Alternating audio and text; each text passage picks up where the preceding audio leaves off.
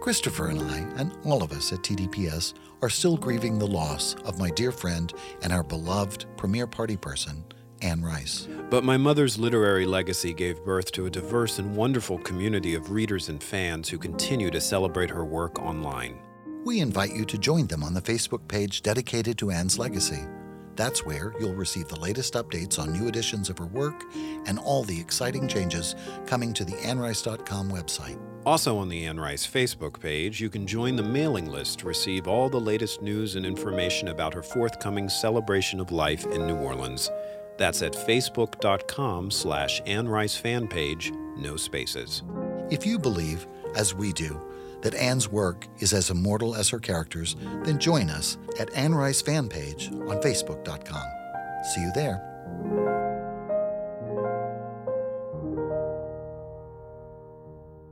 Eric, Yes, Christopher? have you been to my website lately? Why would I go to your website? You're sitting right here. Well, it's the place to find out all about my new books.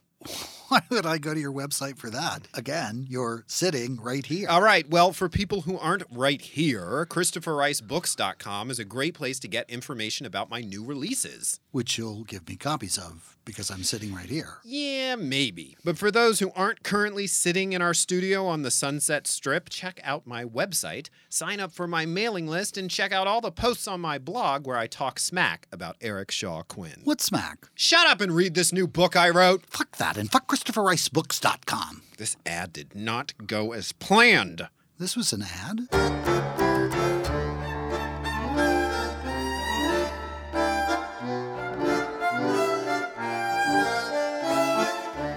Hi, I'm Christopher Rice. And I'm Eric Shaw Quinn. And you're listening to TDPS Presents Christopher. And Eric. Guess who's back? Uh, Mariah Carey. No, She was never here, so she never can't be back. here, She can't be back. Uh, Uh, guess who's back? Yeah, keep guessing. Uh, I'm going to guess it's Clark Williams. It's Clark Williams. because it's Citizen Detective Month, and who else would we have but the ultimate, our ultimate citizen detective? If you're just joining us and you don't know who Clark Williams is or who the fuck we are, because our podcast got recommended to you by some We told you our names right up front, so you weren't paying attention. You need to pay better attention. That would be my tip. Uh, we at the dinnerpartyshow.com, which is the website where you can always find all of our episodes, we have a hub. We have a section of episodes devoted to the murder and the solving of the murder of Billy Newton, which was a case we were very much involved in. It's been almost a year to the date that that story broke, that the case had been solved through a confession. And that confession was largely obtained because of the hard work of a man named Clark Williams And brilliance. Uh, who has since gone on to be invited to consult on other cold case murders. And so he was here last week on a previous episode talking about two murders in the Midwest that he's consulting on. Now, this week, he is going to be talking to us about a case much closer to home with some stark similarities to, to the uh, Billy Newton murder. and some real insights into Clark's kind of amazing look at it, it's it's really phenomenal. We'll we'll let Clark explain it to you because he'll do a better job than we will. Absolutely. Let's get him in here.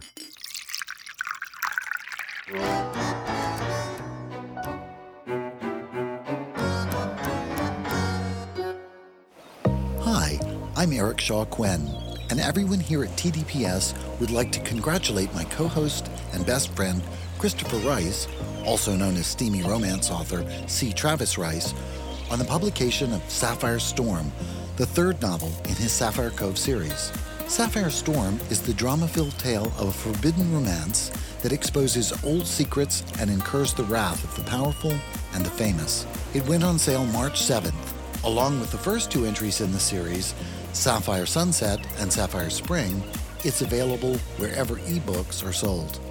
Congratulations, C. Travis Rice, and congratulations, Christopher.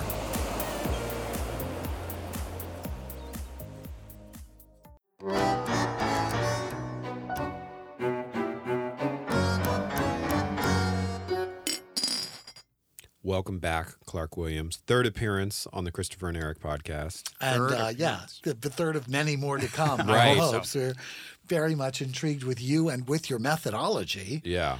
On our last episode, we talked about the cases, uh, the cold cases that you've been working on in Mm-hmm. Michigan, the murders of two different women, unrelated cases that you've both been giving your time and attention to. And I think to. it's worth noting that we first met you. Yes. Because you came to help us with the Billy Newton case. That's right. Um, kind of on your own, just from hearing about us. You there was Rachel Mason had Yes. placed an ad in your in a Facebook group of the gay history of Wisconsin. Yeah, she had taken a, a, a lead, or we thought something that Uh-huh. we had generated here on the show, which is that someone claimed to have seen someone strikingly uh, resembling Jeffrey Dahmer in the West Hollywood nightclub Mm-hmm. with Billy Newton the night before, uh, the night he disappeared.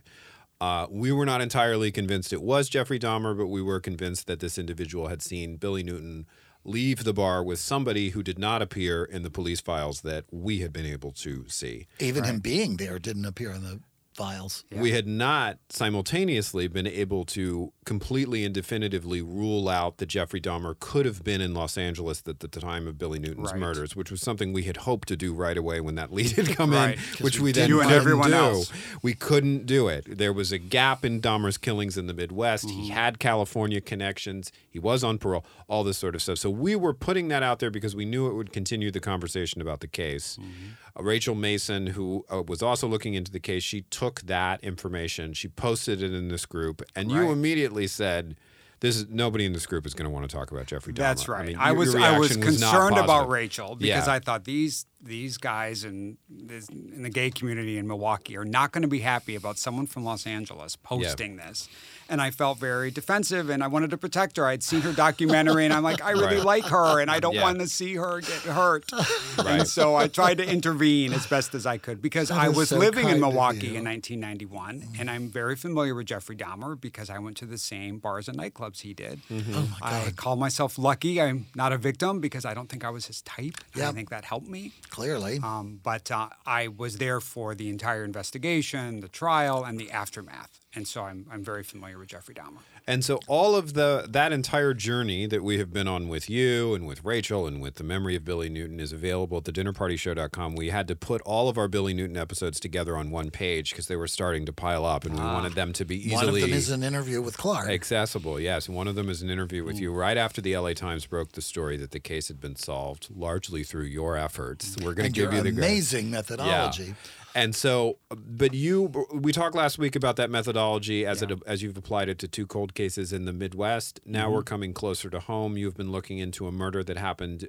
Is it too much to say it happened here in West Hollywood or close to West Hollywood? And a lot, you're, this case is going to be strangely familiar with the same themes as we un, unwrapped during the Billy Newton case. And from several other cases that we have seen and talked about Mm-hmm. and reported on, and even been had uh, inspired by, like, was this the guy? Was this the guy? Mm-hmm. Because there were so many similarities. It- Yes. yeah, it is. And I think what they, what attracted me to this was I found this case through the investigation of the Billy Newton case, and it and uh, and from there were certain elements of this case that that um, tracked the work I'd done on the Newton case, including a connection to Fresno, which, as you may, may remember.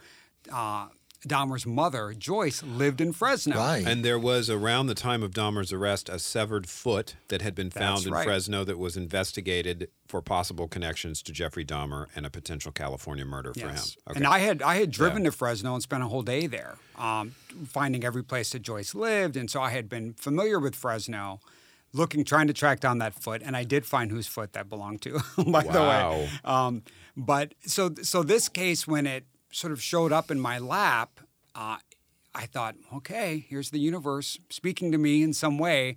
Um, I also, I think, in the Newton case, in order to really understand uh, the victimology of, of Billy, um, I had to understand what life was like in the 1980s Right. in West Hollywood Yes. for young gay men. And I did not live here. Um, It's my generation, but I wasn't familiar with it. You know, I fled my farm community in uh, 1991. I flew, fled to Milwaukee, but lots of gays and le- gay men uh, fled to other urban environments, including West Hollywood. But because of the Newton case, I had familiarized myself a lot with the challenges that young gay men were facing in, in West Hollywood during the 1980s. And so, because of that knowledge that I developed, it sort of opened up some possibilities with me on this case. So let me set you up here with sort of the bare details of this case. In August of 1987, the remains of 18 year old Tracy Nute, a teenage runaway from Kansas City, Missouri, were found scattered alongside Interstate 5 from Los Angeles to Fresno. That is a long distance. That is about a five hour Yeah. drive. Do would you scatter do scattered remains sound familiar? Yes. to you? Yes. Oh my God. I mean, From so many several stories. cases. Yeah. At the same time these remains were being discovered, an equipment rental company in West Hollywood, which is where we do this show, contacted law enforcement after finding what appeared to be blood and flesh Was it Anawalt? on a I don't I don't remember the name of the story. It's not there But anymore. let, let me finish out the story. On a rented chainsaw, which was returned, they Yes, found this blood and flesh. Yes. This is reminding me of Eric Shaw Quinn's history of living at Ridgeway and all the stuff people tried to return. Never a, a chainsaw with blood and flesh on it, I bet. Yeah. No, no. We the worst I ever got was somebody tried to return a Christmas tree after Christmas, and I said, said, you know, we don't consider a lot of sales final here at, at Target, but um, Yeah. but that tree was actually dead when you bought it, so no. So, so okay, there. That that's the beginning of this story. Take us into it. So this is a case that, frankly, for me, it's lacking a body. We have Tracy, the Tracy Nute uh, victim. Right. Right. He was when police served a search warrant um, of the person who returned the chainsaw. It pointed us into the apartment of someone named Max Bernard Frank. And Max Frank uh, was a professor, a 57 year old college professor from Fresno State. So Fresno is what, two hours away from here. He apparently had a home in Fresno, but he rented an apartment since 1981 on Genesee uh, in West Hollywood. Oh yeah, I was wondering. I was yes. imagining where he was living. Yes, it was like a block away Yeah. from Santa Monica Boulevard. Right. When they served this search warrant, they found blood evidence of Tracy Nute, and so they connected that with the remains that had been found along a 200 mile stretch of Interstate 5, and they realized that Tracy Nute had been in this apartment, and likely it was where the murder occurred. Um, at the same time uh, that they found Max Frank there, uh, they also found nearly a thousand photographs of young um, men and boys uh, without clothes on, engaged, videos having them involved in sexual activity. They said one of the largest pornographic connections they'd ever seen Very before. creepy, right? Like But, super and creepy. underage boys. was it- underage yeah. boys, exactly.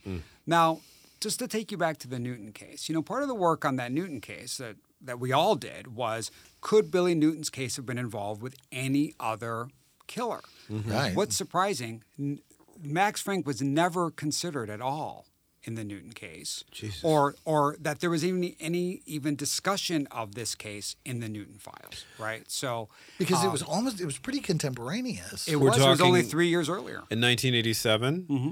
uh, Billy's case is 1990. Correct. So Max Frank is already in prison by the All- time. Max Frank is already in prison, but there was a lot. What, what I what I discovered in the Max in the Max Frank case is really what I'd also discovered in the Billy Newton case.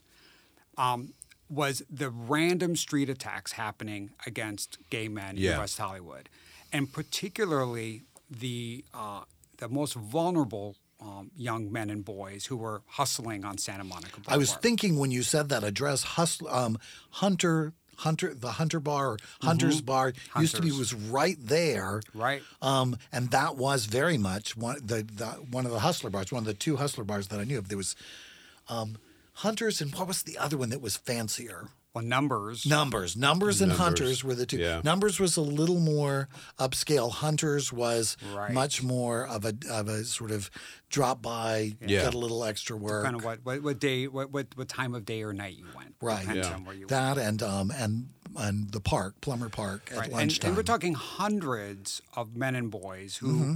left rural communities like the one I was from um, and came to urban environments to find safety, to find opportunity. They were leaving behind terrible lives at of prejudice and discrimination, finding a sense of community here in West Hollywood. Yes.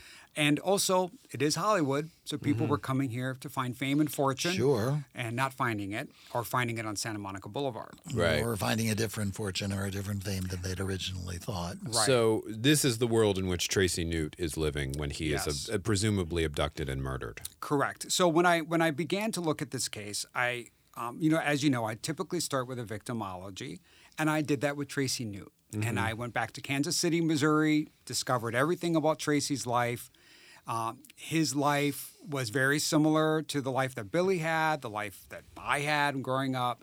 Um, growing up in a conservative family, he had was troubled oftentimes. Um, had couldn't stay in school, and uh, so he fled, and he fled to to um, Hollywood Right. in order to become an actor, like a lot of these young guys, right? Right. Become an actor. He was only here four months before he somehow, while hustling, God.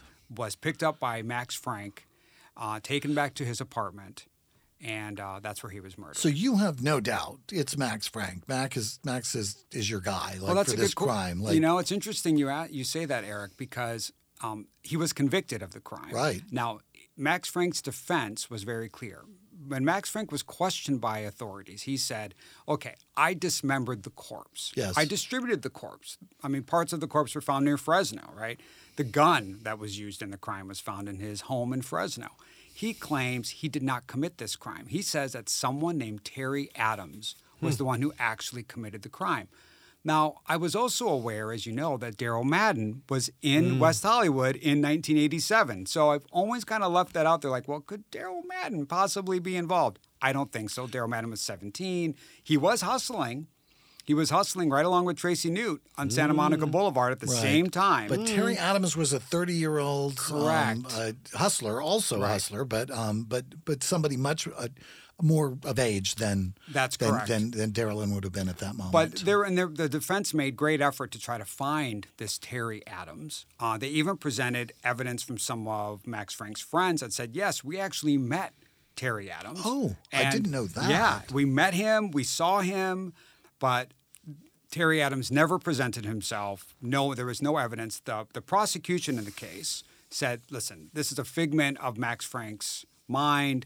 He doesn't exist. But- He's the one that did this." But Max is basically saying these two hustlers were in my apartment. One of them killed the other, and on Yes. behalf of the one maybe that I was really sweet on, I agreed to get rid of this body and chop it up and dump it along Interstate Five. Is that a version of the story, or It, it- that's pretty much it. Yeah. And of course, what I know about how, and I think this is where again I sort of try to bring my knowledge about how murders occur, right? Mm-hmm. Because is this a crime of passion, right? Well, there's a lot of crimes in this case. There's the crime of you know finding Tracy Nute. And by the way, Tracy went by the name of Kevin when he was hustling. Um, similar to Daryl Madden, you know, went by Mm-hmm. Right. different names. He went by Richie Rich. He went by all sorts of aliases. Right. Um, this case involves this, this the same issue, lots of aliases. Um, and then there's the crime of killing Tracy Nute, and Mm-hmm. then there's the crime of dismembering the corpse and distributing the remains, Right. and then That's- covering it up. Like it's there's so many parts of committing an act of murder, and so I'm looking at all of them. But what stuck out to me in this case was no one just starts killing at 57 years of age in such a brutal way. Mm. Like, I, I, I thought, wait a minute. Finding all those photographs of all those men and boys, right.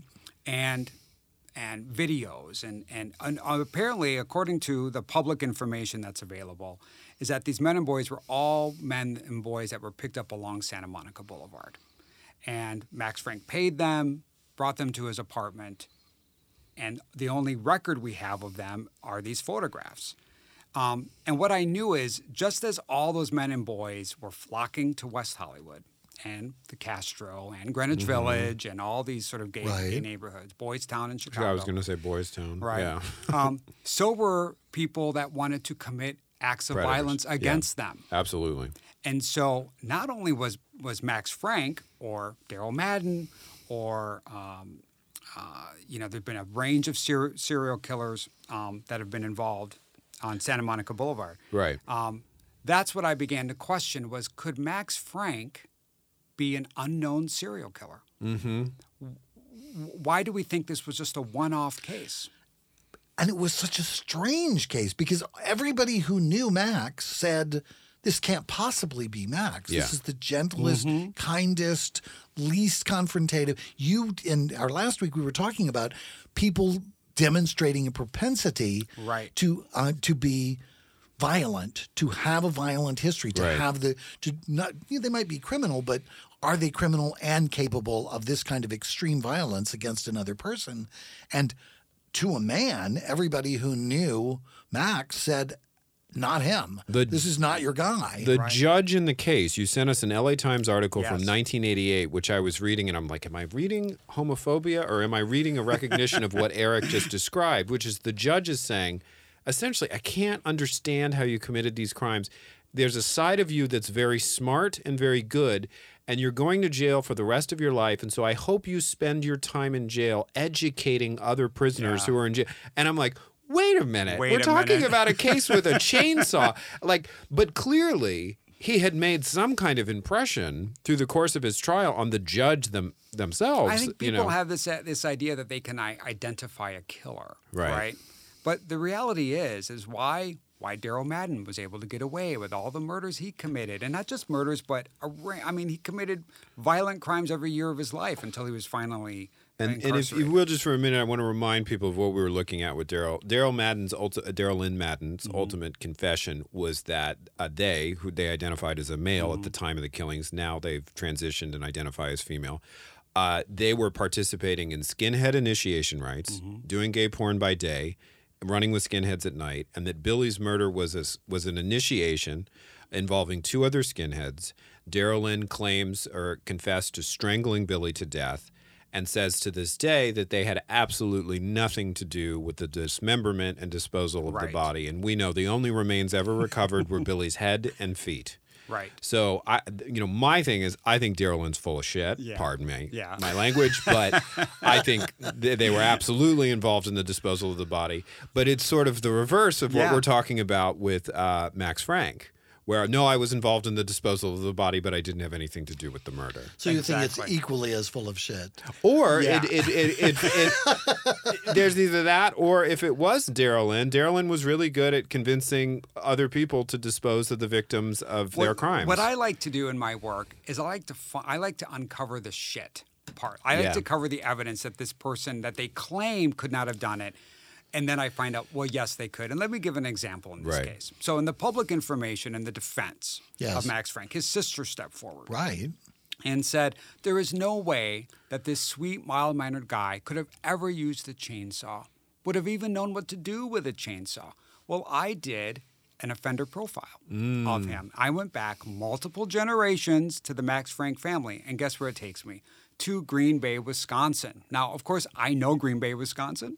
Billy and I were from that neck I'm of the woods. say, so I was very drawn to it, understood you it You were wearing a Green Bay jacket exactly. when you came Go in. Packers. Um, and but what I discovered in Max Frank's family, who is well educated, he has a PhD, taught political science at Fresno State, but that's not where he began. He began working in his family's business. His family's business, they were butchers. for My Christ's God. sake. And the sister is getting up there. The saying, same as yeah. the family Yes. from uh, what's And that, even the- Leatherface? What's Right, that? the Texas Chainsaw Massacre. Even the prosecutor didn't present this evidence in the court. Oh, my so, God. yeah, multiple generations of running a butcher shop. Yeah, so Wow. really some plenty of experience in cutting things up with a chainsaw. Then, I, Well, you know, we've God. talked to cops, and I think the same way. Like, does it? It's very rare that the accused family c- come forward and says, "Take him," Right. Unless you're talking about just the most extreme case. Dahmer's family didn't issue a defense. Dahmer's father said, "I was telling people for years my father, uh, my son Mm-hmm. Yeah. was damaged. He was mentally ill. He needed better care, and he was going to do something dangerous." But for the most part, the Night Stalker's family showed up in court and and, Yeah. and supported him and all this sort of stuff. So I mean, I, I guess they can play a role in sentencing, but Mm-hmm. when it comes to providing evidence, I mean, one of the cops we've talked to in, in relation to the Billy Newton case said anybody can find an alibi. An alibi, Yeah. your your lover or your sister says you were home with them that night is not a good alibi. You were seen by twenty people in a in a public place at the time of the crime. That's a good alibi. So. Yeah, I, I, I'm not surprised by that, but I think it's great that you're uncovering the shit. I think the most full of shit thing that that, that this case revealed was the gay rage. Oh yeah, Homosexual rage. Oh my God! I thought I'm gonna have to. No, just don't get excited. This was a long time ago. Surely, surely this is not a thing still. But Yeah. like clearly he did. Seems pretty clear to me that he he did this. Yes. That, that he did this, but gay rage? Yeah, I mean, I, have. Listen, I'm a gay man. I I do experience rage I've when I upset. when I don't get a brunch appointment. Absolutely. if anyone disses Mariah Carey, I will get a rageful, but I do not kill. yes. But Haven't I. I feel gay rage when I hear gay rage used as a defense or a prosecuting but the strategy. description of it's because the the combination of feminine qualities with the homosexuality it's like are you kidding so you've got male rage combined with feminine qualities so women would be chainsaw killers if Mm-hmm. they had more testosterone is that what you're saying because Right. they're so emotionally out of control that Mm-hmm. that added to the male I- was ve- just it was the very most, popular like, it was the then. most insulting like the largest number of people we can possibly offend Yes. Right. with a single defense was Well, it this. is it is people talking about a group of people about which they have almost no credible information. Mm-hmm. You know, and th- so they're engaging in voodoo science and witchcraft and uh, rampant Yes. speculation and pop psychology, and it's in, fascinating, I think, to look at in retrospect because what you hear is a guilty conscience on the part of the person making that accusation. Mm-hmm. Clearly, if if they're being treated the way I treat gay people, they would experience rage all the time, and it's like, yeah, yeah, yeah. I think that that makes a lot of sense, dude. You know, but I think in this particular case, what was fascinating to me was that he attempted, I think, as part of his defense, to mm-hmm. present himself as quote a moral homosexual. Oh yes, very Quote, much so. th- That was actually the words he used, which means he was not engaging in a lot of promiscuous sex. So all He these was a escorts, voyeur, a right? voyeur, not a participant. He was a voyeur, not a participant. So you don't believe anything. Of this you think he's Absolutely. a prolific serial killer, is what you think? I think, well, I'm looking for bodies. Okay. Right? I'm looking for bodies at this point. And what I did with him was I tracked everything about him his, what he was like growing up, his yearbook photos, everywhere he went to school. He went to college in Madison, on UW Madison, where I also lived. And so I'm very familiar with that. Right. Um, and then found out where he lived. And then he joined the military. It's interesting. I think of every, and I've worked half a dozen cases now. Almost every one of my perpetrators has served in the armed forces. Well, you learned. To, uh, my, my father a- used to say I was a hired killer, and then I, you know, moved on and was in counseling and Again, it psychology. doesn't mean like, that if you served in the service, you're going to become a killer, but um, Mm-hmm. it's in, an interesting relationship, and I've kind of noted that as I've it gone is a profession where you're actually being trained to kill. And then he found himself uh, in uh, Virginia because he had been stationed there. And after the service, he stayed there and lived in Newport News and was very active in community theater. Um, and have found all sorts of plays Well, that he that's belonged where in, that's where your gay rage really Yes, is. That's at. where yeah. hiding himself out in community theater. right. Um, but at the and I think he was also an academic. He ended up uh, going to um, to Massachusetts to Harvard for his graduate degree and then his PhD at New York University, where I also uh, did my um, postgraduate work as well. Was at NYU. So I'm, these are all places that I knew and thought, okay, some reason the universe is sending me to Max Frank. I don't usually like that with perpetrators, but Right. um, and then he in 1969 began working at Fresno State and uh, bought a home there. And then in 1981, rented an apartment in West Hollywood. One of these things that I found fascinating, because I now troll the internet looking for anyone who might know him. Now, Max Frank died in 1997, died from a heart attack. Was anyone who possibly could have known him? Right. Because these people don't exist in some vacuum, right? They, they engage with their world. Same thing with Daryl Madden, right? Or or any of the, the, the people we've talked about, the victims as well as the, the perpetrators. So I've been trying to find people who may have known him. Most of it, all of his family have passed away now, of Max Frank's family. I have no one to talk to.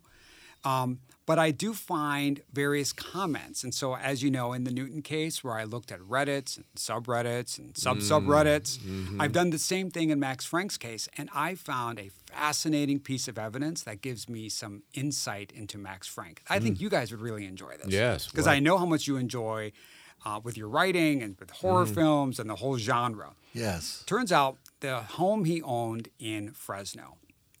Um, I found a, a report of a guy who said he had been inside that home as a teenage boy. oh boy. He had been drawn to it by a friend. He, Oh. So Max Frank, while he's a professor at Fresno State, is inviting these teenage boys into his home.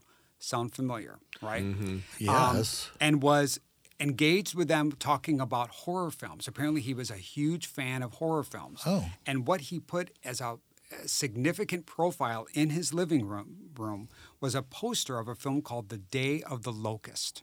Yes. Are you familiar with that movie? I am. That, that's um, John Schlesinger. yes, a John Schlesinger film with Yes. Karen Black, who I love, by the way. Yeah, absolutely adore Karen Black. So I have, it was 1975. The conclusion of that movie is one of the most disturbing things I've ever seen the in my life. The destruction of Los Angeles. Oh, My God. and it's sort of a horror film, but not. But it's what it really is is a cautionary tale about Hollywood itself. That's what's fascinating about that film. So I've had to go back and find it Yes. because I'm like, well, why did the Day of the Locust carry such a profile in Max Frank's life? Absolutely. And what it told me was it gave me clues into Max Frank, right?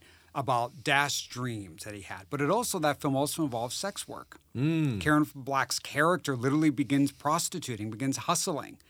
Um, the main character murders a child. Like there's death, destruction, Yeah. gore, all in this Yeah, John Schlesinger film. Very disturbing movie. And it was very much a part of the way Max Frank, I think, saw his life. Shortly after that, he now rents an apartment a block off Santa Monica Boulevard. And is he leaving Fresno when he does this, or is it like a pied a terre? Yeah, okay. pied a terre, exactly. Right. So he would spend weekends. He'd drive down and spend weekends. Uh, according to the court transcripts from the trial, he would then begin sort of picking up these guys on Santa Monica Boulevard, bringing them back to his apartment, filming them, uh, photographing them, and then they just sort of disappeared into the night. Now, as you guys know, that you know there were hundreds of these homeless guys on Santa Monica Boulevard. Most of them are dead. Uh, if you were prostituting on Santa Monica Boulevard in the 1980s, you likely died from AIDS or a drug overdose. And so it's hard to know whatever became of them. But I have to believe that some may have survived. Some may have known about Max Frank, had seen him, um, had had gone to his apartment. Someone made up these this thousand photographs. I mean, what happened to Who these were, guys? Where are these thousand people? there, are, there are two things Mm-hmm. that I that have really stood out to me Hmm. as I as I've looked at it uh, at, at, from just the little information that you sent. Um, the first one, and I don't know if this is something you'd considered because of the sort of ephemeral nature of Terry Adams. Mm-hmm. I've I've wondered if you've considered dissociative personality mm. as a oh. part of it. Mm. Right. That that it was another version of Max who was the murderer or who was the pornographer Right. or who was whatever that he was indulging and protecting.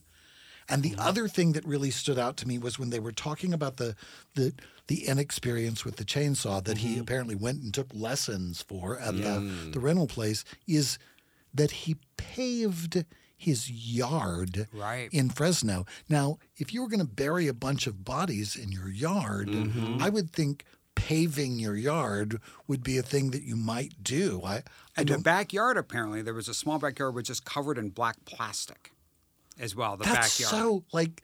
Did they dig up his yard? Like, did then has that the house is still there.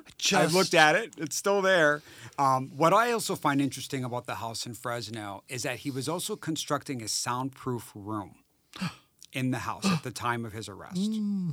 I know. Yes. Oh my God. And this is what bothers me, you guys, is that it appears to be that there was no real active effort to identify any other missing people associated with Max Frank. even Right. though they had all of those photographs. All those photographs. Where are the photographs? Well, I have, you know, because of the work I do with the LAPD, I engage with the Los Angeles Sheriff's Department. That was the jurisdiction that had Yeah. authority over this at case. West Hollywood, sure. Uh, last month, I did raise this with a, a homicide detective with LASD who was not working there in 1987. But I just said, "What do you think the chances are that this was a one-off?" He goes, "No chance at all." yeah. So we're all on the same page. Yes. The question is, to conduct an investigation, you need a body. You need to have somebody. I need somebody. And so that's May I what recommend the yard in Fresno.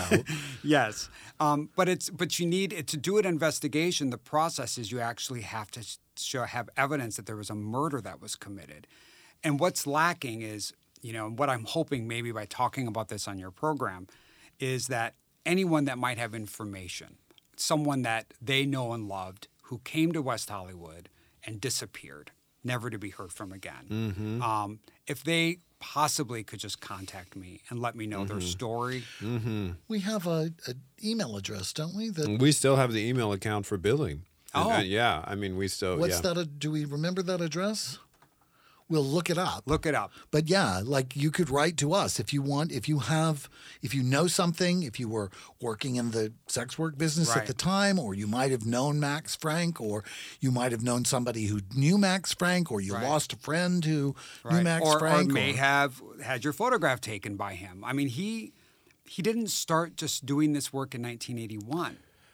William Newton Investigation at gmail.com. That's all one word. William Newton Investigation. Yes, absolutely. I I think that, um, have you looked at all at the Kristin Smart case, which was a very high profile Yes, story? right. Because that is one where I believe they just got a conviction and they never found the body. Yeah. And it's an unbelievable uh, example of how you can compile Mm-hmm. enough circumstantial evidence to the point that a, a tenant at a home where they had reason to believe she might have been buried was hearing a beeping every morning at 4:30 a.m. from the yard that she couldn't identify which sounded like a digital watch and 4:30 a.m. was the time Kristin woke up each morning to go Mm. swim at the university pool that was i mean it took years Right. but I think they eventually got a conviction without ever finding her body. They still haven't found her body. He Yeah. still won't say Still what the body say. is, even though it looks to everyone with, you know, clear eyes that, that he's guilty. So there there is, uh, you know, we're evolving in terms of investigative techniques. Did they get his father I th- think, or just him? I- Because you his know, I- father was maybe Right. involved in Was involved, helping, helping him cover hide it the. Oh, he showed up to be interrogated by the police with injuries that were clearly construction related and had been repaving. That's what made me think of it. They had been repaving a yard at Right. the at the family home. So I don't know if you're familiar with that case and if there's anything that, that might illuminate a process for you with I this mean, I, one. I but think it's hard for law enforcement, right? Because the perpetrator we're talking about is dead, and you can't prosecute a dead person. you can't. No. So, you know, this is for me, this goes back to really why I do this work, why I volunteer my time, is justice for the victims. Right. Like if there's some peace we can bring to a family member.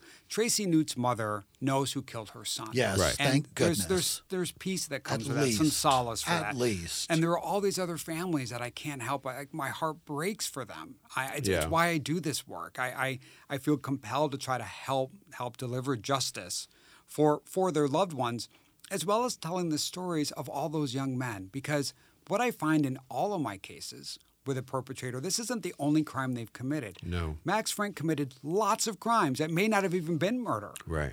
right? But he took advantage of these young men and boys, um, you know, on Santa Monica Boulevard, Right. Um, and of course, had, there was no justice for that for Right. those for those boys, and there were so many of these in these urban neighborhoods.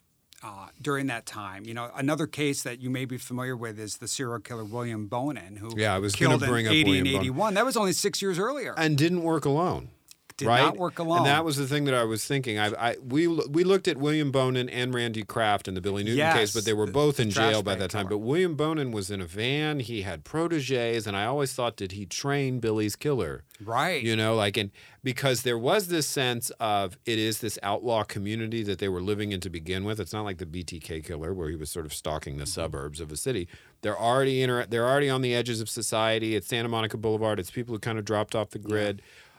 It's safer for them to find like minds in this kind of Mm-hmm. environment. I just, you know, and that's why I think was this guy, and t- maybe Terry Adams is sort of an accomplice and uh, as well as a companion. And anyway, And yes. we there was that case that we found the um the uh, the trash bag. The trash Oh bag yeah, the one right. that where we really thought. I thought you reached out to us Yes, about that when you right. heard we our episode. actually yeah. thought that partner was Yeah. like, mm, that is really. I mean, there were so the- many the- of these the folks crossovers- buzzing around. and the, the, we did, we covered the case, the last call killer in um, Yeah, in New York. where they were d- taking Right. the body parts out and distributing them through the um through the community. It was a totally different. Now, what's interesting, uh, the, the prosecutor in the William Bonin case was the same prosecutor in the Max Frank case. oh yeah, oh exactly. wow. So he was very in tune with homosexual rage. He used the same sort of sort of the same Hmm. prosecutorial effort. There's there's nothing rageful about going out in a methodical manner and hiring someone so that you can then kill them. That's not Right. rage. That's Exactly.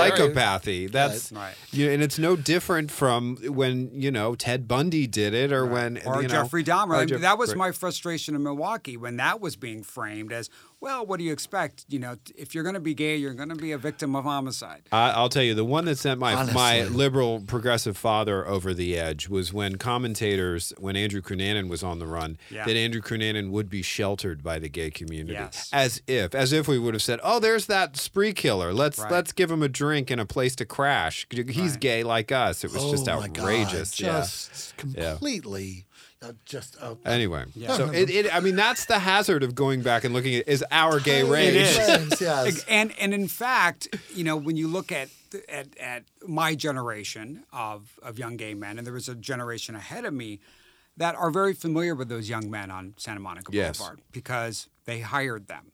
Yeah. And so that is a truth about our community, Mm-hmm. and that we sometimes don't always treat our most vulnerable with the compassion that they deserve to have. Mm-hmm. And so I don't believe in throwaway people. Right. I, and their stories haunt me of those boys, most of whom died from AIDS, were not murdered. Right. But um, their lives mattered.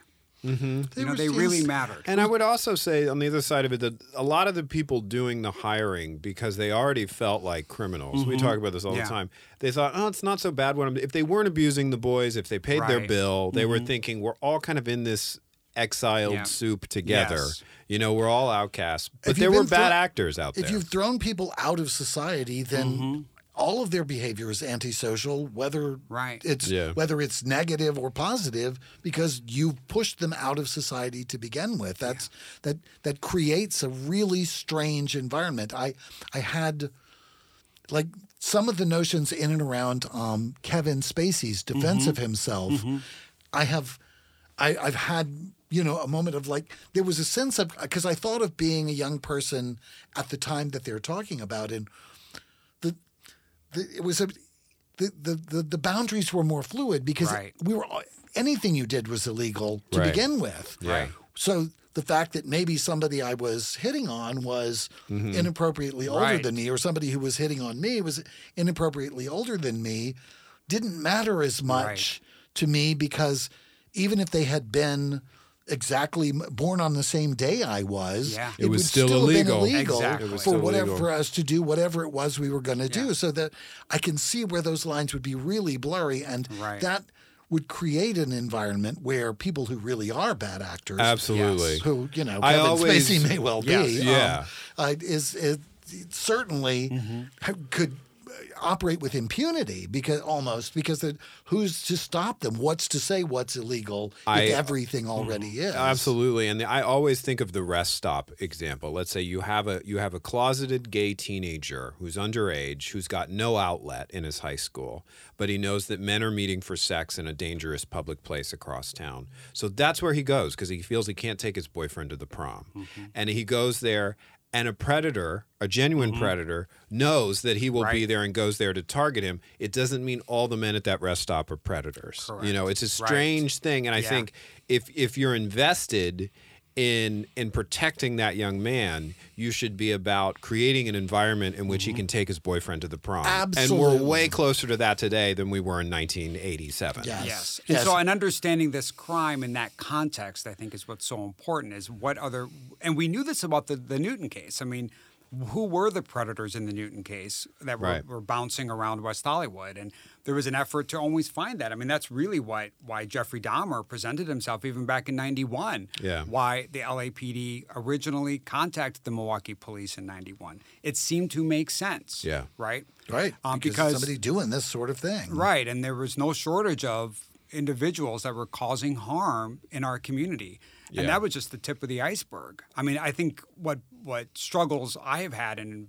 in the understanding the 1980s were those random attacks, not from serial killers, but from white supremacists and other hate groups. That knocked me sideways. I, I've lived in Los Angeles for almost 20 years. You've lived here for longer than that. I didn't I was not aware of skinhead initiation rites being conducted in West Hollywood until you solved the Billy Right. Newton case and pinpointed It was- Daryl Lynn Madden. It was haunting. I mean, I, I didn't know this was going on. Nobody had ever talked about this. You Didn't know, either, and I did, but it it fits with the kind of random acts of violence. It's because they know. Also, I think what happens with our community is that we know this happened in in uh, Milwaukee when I was in Milwaukee after after uh, Dahmer was was and became incarcerated was there was all this attention on our safe spaces. The bars were promoted in the, the news stories. And so our enemies knew where to find us. now. Absolutely. We were And so concentrated in a the number of hate area. crimes. Like I remember coming out of the, the bars and nightclubs in Milwaukee in 1991 and 92 being taunted by the police who Mm-hmm. were there to supposedly to protect us or by other groups that were coming in at 2 or 3 a.m. when the bars closed and beating us up because they knew where to find us. Yeah, people. uh, We had a, a pol- I had, my policy was to wave when people would drive down Santa Monica Boulevard and scream obscenities at us out the window. I would just wave like, "Ah, yeah, that's me. I'm that." Yeah, That's absolutely. not how that's not how I call it, but yeah, that's that's the general that's the general idea. Um, Yeah.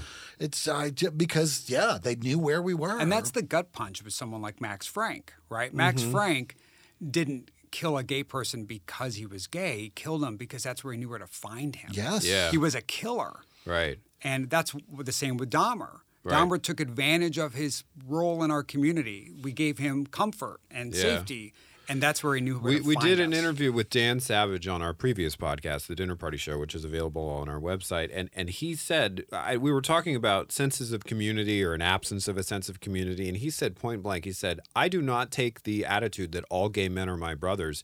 Jeffrey Dahmer ate my friend Tony. Right. You know, that was one of his formative experiences as a young man and young gay man in the Midwest, you know, like so and that that's a hard one because he, he came from within. And I don't think anybody we none of us wanted to talk about him because he was in the bars. He was presenting as a gay man looking for mm-hmm. romantic attractions. I mean, there was there's a the distinction between him and my head and and the guys in the car who who, you know, Right. want to Yeah, set on you with baseball baseball bats, bats, you know, like that there's you want to talk about gay rage Yeah. and that's how I feel when we talk about Daryl Lynn Madden and and Max Bernard Frank. Because Right. I do you believe Max Bernard Frank was homosexual? Um, yes, Yeah. I, I, I think he was homos. He was raised in a deeply Catholic community. He was born Mm-hmm. in a small town called Merrill, which was not far from Ladysmith, where Billy and I grew up.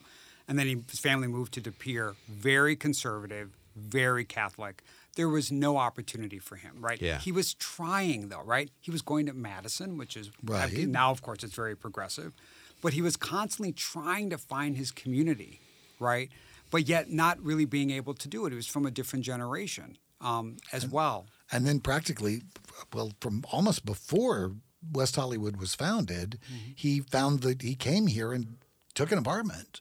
Yeah. So he could come here and be like I always tell people I moved to West Hollywood because I didn't want to be special. Like I wanted to live somewhere where I was not special. Right. It was not unusual to be me um, in West Hollywood, and it was one of the big appeals. And I think the city was founded. in 85, well, 86. It was shortly like after. If Yeah. he took the place in 81. I find so what's was, interesting about Max Frank too is you know I, I, I do these family histories of, of the victims as well as the perpetrators to understand Max Frank, and that means going back to his his father and his father's father. Yeah, Max Frank Senior um, was a photographer. Big surprise. That Max Oh, that's Frank Jr. would then, of course, take all of these photographs. Oh my God. Um, but his father was also an academic as well. So Max felt comfortable around academia. He was obviously very smart, very intelligent person. yes. Um, so I think what I also though what I know is that you just don't start killing at that age if it's not a, a crime of passion, right? Right. And so I cannot help but think that there might be other victims of Max Frank. We we talked about in the course of the, the Billy case. I found I started anything that I could find on the true crime channels that was gay victim, gay panic, whatever. I, yeah. fa- I I watched it, and there was a case in Florida where I, it stuck in my brain because it was classic. Uh, it was a panic killing. I don't want to call it a gay panic killing. It was a gay man who hooked up with another gay man in a bar. They went home together. He clearly had a change of heart. And when the other man went in to get intimate with him, the other man, the killer, reacted. And you could completely see it in the crime scene sloppy, rushed, and then threw a blanket over the body, uh, ran out of the house, didn't clean up after himself. Right. The exact opposite of cleanly mutilated remains being found in trash bags or mm-hmm. distributed over a 200 mile area up the center of the state of California. It's just there it's different. The, the crimes don't look the same forensically. And so when you're talking about somebody like Max Frank, you're talking about somebody who plotted this down to the last detail. And why would this have been a one-off Right. event. Like he clearly had had solicited these young men and boys for years. Yeah. I think even before he came to West Hollywood. I think he had done it in other cities. He we know he lived in Boston. We know he lived in New York. Um, he lived in these other communities, and so and even from the other the uh, the other witness that we had, who he, we know he was doing it in Fresno. Right. Um, there was another story that I found online about Max Frank from someone who had been a, a student of his and said that he'd been invited to Max Frank's home in Fresno as a student and he got chills and he didn't go. But one of his friends did, one of his fellow students did, and he never wanted to talk about it. Oh, dear. But he learned uh, a few years later that his friend had died of AIDS. And so he made the connection that, oh, maybe this was a Yeah. consensual Yeah. um, behavior between a professor and a student, or maybe it wasn't. And so there's because just a lot again, that. that. would have been a common protective thing Mm-hmm. to do as gay people in a university setting. Right. Even then, it's like, okay, let's stick together. Let's look out for each other. Let's form a brotherhood. Mm-hmm. But if you've got a malevolent actor in there, they use that community for evil. You Right. know, but but the secrecy that would have developed around that would have been necessary for the survival Mm-hmm. of some of those young men if they did want to sit and talk about boyfriends or whatever Right. without being, you know, Yeah. ostracized or kicked out of school. You know, But I and I also know that when young gay men went missing, no one was looking for them. right? either. And that's what's that's what chills me about this this case is of all those young men. Now I, I reached out to uh, Dr. Lois Lee. I don't know if you know who she is. She was the founder of Children of the Night. Do you remember when Billy Newton uh, had his memorial service? His friends tried to raise money for a local charity called Children of the Night.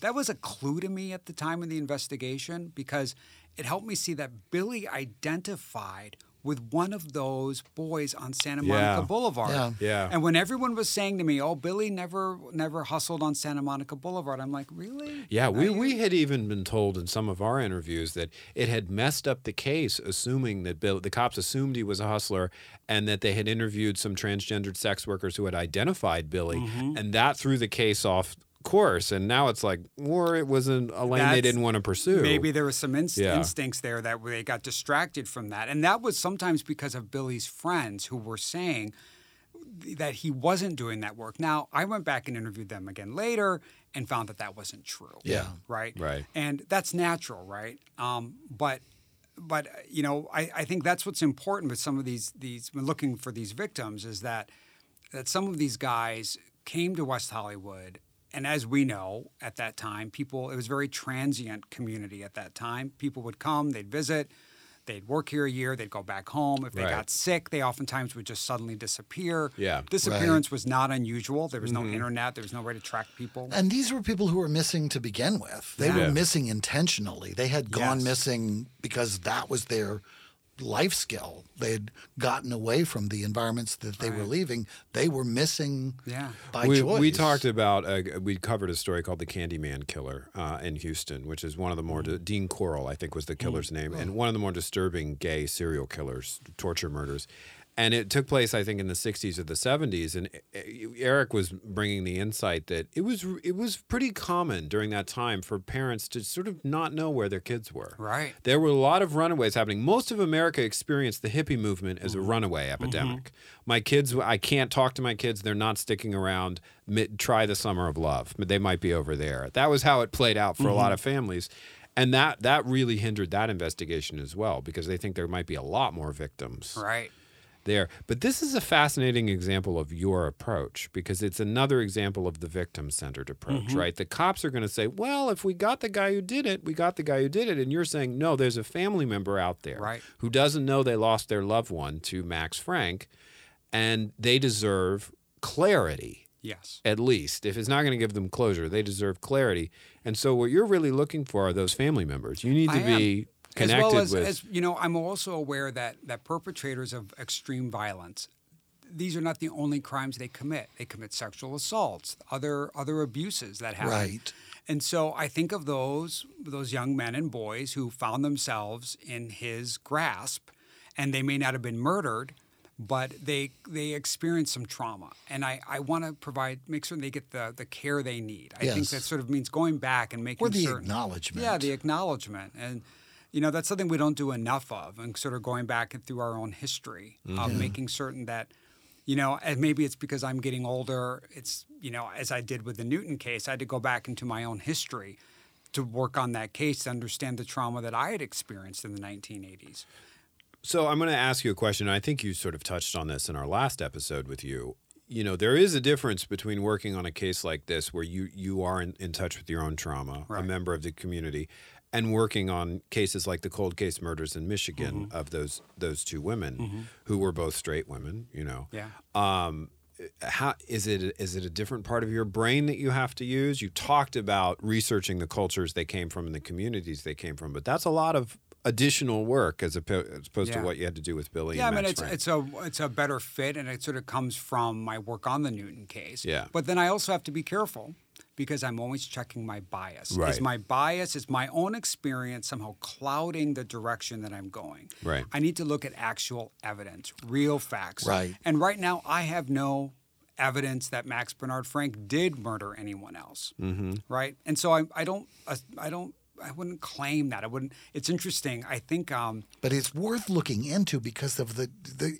So yes, I, Yeah. if you have any past encounters with Max Frank, or you know someone who did, or he took your picture, or you were in a video at his house, Or you have a male sibling who went to Los Angeles during this period and just vanished, you know, Right. and who was maybe William Newton yeah, investigation. at gmail.com. please, Yeah. I'd love to talk with you. and with we will pass that along to Clark, and we will get that. uh, We will maybe help get some acknowledgement for your friend or you, or for Mm-hmm. if you want, um, for having encountered this questionable unusual, man, very unusual, man. and an unusual case in the fact it, it had there were tons of headlines in Fresno about it, fewer headlines in Los Angeles, but just as quickly as it made headlines, it quickly disappeared because, frankly, there was another case just coming.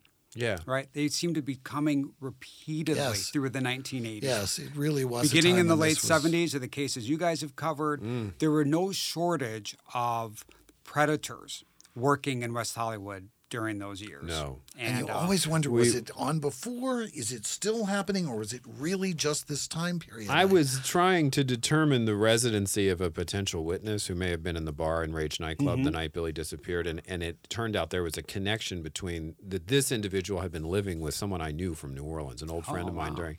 And I called him, and he didn't. He confirmed the address, but he didn't have much to say other than. And he was not a very, he was not a true crime junkie who uh-huh. spoke in apocalyptic, dark undertones like we often Yeah. do. He said somebody was out there. Oh. Men would just go missing. We all knew. We all knew somebody was out there. And I'm thinking it was more than one somebody. Yeah. more than one somebody. You know. Yeah, I've had that experience in several places that I've lived. Yeah. There's more than- somebody out there, and not just in West Hollywood, was. in, in multiple places. I mean, my my coming of age in the the 1970s was John Wayne Gacy. right? Oh, I mean, in Chicago, that was covered extensively in the, in the Midwest, and it was a it was definitely served up to me as a cautionary tale. Like, well, if you move, you're a gay guy and you move to an urban area, Yeah. you know, you're going to get killed. Yeah. Um, you know, and and so you know, it was sort of used against gay people as well, like this whole idea of homosexual homosexual rage and This slippery slope between loving another man and murdering a child Right. who's a boy. I mean, that was how the community, that's how the culture saw us Yeah. during that oh, period. thankfully, I do think there are far fewer of these today because, as I tell everybody, if you commit murder today, you are going to get caught. Right. Right. Because of DNA and there's just there's cameras, cameras. everywhere. Ring cameras. Do not right. kill if you're thinking of killing. Do not do it. right. Talk to a professional and maybe get some help and don't hurt anybody. That would Yeah. be do not Yeah. kill, do not kill. That's a good But always good I, I think if I can find enough, you know, my partners in law enforcement will take what I have to say seriously. Yeah. And I think I've I think I've earned my my stripes with them, and so at you least know, to further look into it. Yeah. It's just with a, the, the photographic evidence is the thing I would want to see. Like, Yeah. where are those photographs? Where are those pictures? Yes, Yeah. yes. But I, I think of those boys. I can't help it. You know, I like I said, I'm very victim centered. And so while Max Frank is a fascinating character to me, I don't like Max Frank. No, No. You know, he he killed someone. Yes. Right. And someone who was loved and and wanted and he had a future. Right. Um, he never got a chance. He was 18 years old. Tracy Nute was 18 Four years months. old. He might actually have gone on to be the actor He that he might wanted have. to be. Who knows? In four Yeah, months, there, he there never are got plenty the of chance to. famous actors who turned a trick or two in their day. exactly. You know, there are plenty, and that's the other thing is we don't always talk about that pathway because the people who have traveled it to its zenith don't want to talk about where it started. Yeah. Understandably so, because of the stigma. But you Yeah. know, I mean, it's another argument for Yeah. The, the potential of all human Well, I, beings. I think it's interesting to look when I'm looking at uh, uh, suspectology, right, and looking at the art that people follow, what they read, the TV shows they like. I mean, um, um, you know, it's it's very helpful to to see that. For example, The Exorcist Three. Which was the favorite film of Jeffrey Dahmer. Yeah. He was watching it as he committed these acts of violence, oh right? And so, you know, if you're interested in Jeffrey Dahmer, you go and watch Exorcist 3 to see what was he seeing, what was speaking to him. And in this case, the fact that the Day of the Locust was uh, so, an important piece of work that spoke such- to him That just Right. gives me gives me insight into what I've only ever thinking. seen that movie once, and I don't think I could ever see it again. It was a very disturbing film. Well, the book is a, an iconic LA is, novel. I've never read it, and I didn't. I don't know if it's as disturbing as the movie, but my God, Well, I'm going to give you an assignment, Christopher. to go. I'm Go going. and well, I mean, is there a movie that I mean? That's what I'm sitting here hoping is that we all have a movie that kind of defines us. But it's about light and the things we truly believe about the world. You know, like I, I have some dark movies, but they're more morality tales. Yeah, yeah. It, I, I can't imagine going down that path with a serial killer. That's Yes. quite a dark journey. Exactly. Well, we thank you for coming Absolutely. here again. Well, I hope, Absolutely. yeah. I And, thank you uh, for the opportunity. We'll let you know if we hear from anybody, and maybe we can talk more about this terrible man, this terrible Max. William Newton investigation at gmail.com is still the email address you if you can use to email tips us. about Max Yeah. Frank, we're wide open to hear them. All right. Sounds great. Thank, Thank you for you, having Clark. me.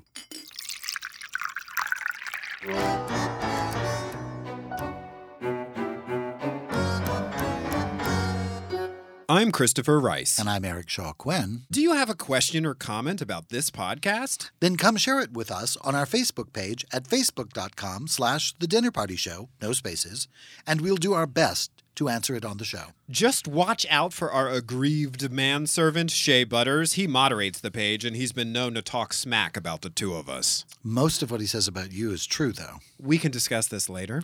That's right, at facebook.com slash the dinner party show. No, I meant in the car. Eric, Yes, Christopher? have you been to my website lately? Why would I go to your website? You're sitting right here. Well, it's the place to find out all about my new books.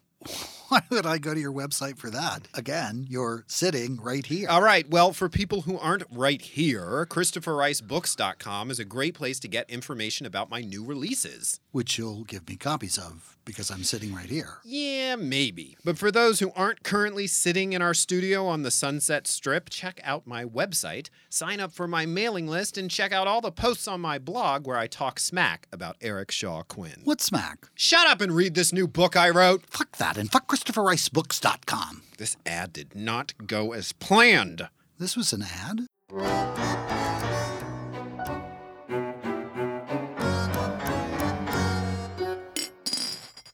Holy crap! That I mean, uh, Have we found another serial killer? I, I you know, I, I, I think I, I do uh, believe that. I do. Yeah. There's just enough there. It's hard to believe. Like on the one hand, it's like okay, it's really amateur time to have rented a chainsaw and then returned it without cleaning it, but. But as you pointed out, maybe it was just he lost access to the method that he usually used. I, I But the returning of it, that's the thing. Like, It's just huh. all of it is just so baffling. I just I I there's a real case for it. It's the it's the the photographic evidence I really think needs to come back to the surface. That's going to be the real and we're looking for tips. Yeah. William Newton investigation at gmail.com is the email address that we use for tips on the Billy case. We're now using that email address for any tips, any information that you want to get to Clark Williams by way of this show. About Max Frank, Max or Frank. your encounters with him, or your knowledge of the area, or, Or friends who might have, or You are connected to anyone who lost a young man in Los Angeles during this time period, during the during the 80s, I should say, all of the 80s and the 90s. If anyone in your family who was perhaps rumored to be struggling with their sexuality ran off to the city of Los Angeles and was never heard from again, it's possible that they were one of the sort of children of the night, as they called them at one point. And Right. so, because what it's, what's really clear to me, I, and I mean, I said it, I think a bunch of times just now, is that Clark needs to be because Clark has chosen to advocate for victims above and beyond whether or not their killer is in jail, and he has chosen to shine a light on who their killer is, regardless of whether or not the killer has gone down for the other crimes. He really needs to be connected to those family members. He really needs that relationship, I think, to drive this forward and electrify this effort. So, It's very much Yeah. a part of the the Clark Williams method. yeah, absolutely. Well, okay. William Newton Investigation at gmail.com. That's the address. We may change the name of that address or may always say that in honor of Billy's memory. I kind of love that. But Yeah. yeah. it's probably something. The tip line, the TDPS tips. Absolutely. We'll talk about it. We'll talk. We talk about a lot of things we forget to do here at the Yeah, Party because you know we're amateur producers as well as amateur sleuths. We're just amateurs, is really what That's we are. right. We are just, which means people who do things that they love. citizen producers. That's what we'll call ourselves. citizen podcasters here at TDPS. Hmm. All right. I'm Christopher Rice. And uh, Christopher apparently is done with the show for today. So I am just. I have so much, but Clark has my head spinning. I want to go home and research stuff. it's, yes, it's time. And so we'll be back next week with another episode. But until then, you are, Christopher Rice, and I am Eric Shaw Quinn. and it. And I forgot how our closer goes. And you've been listening And to you've been listening to TDPS presents Christopher. and Eric. Thanks. You're great at this.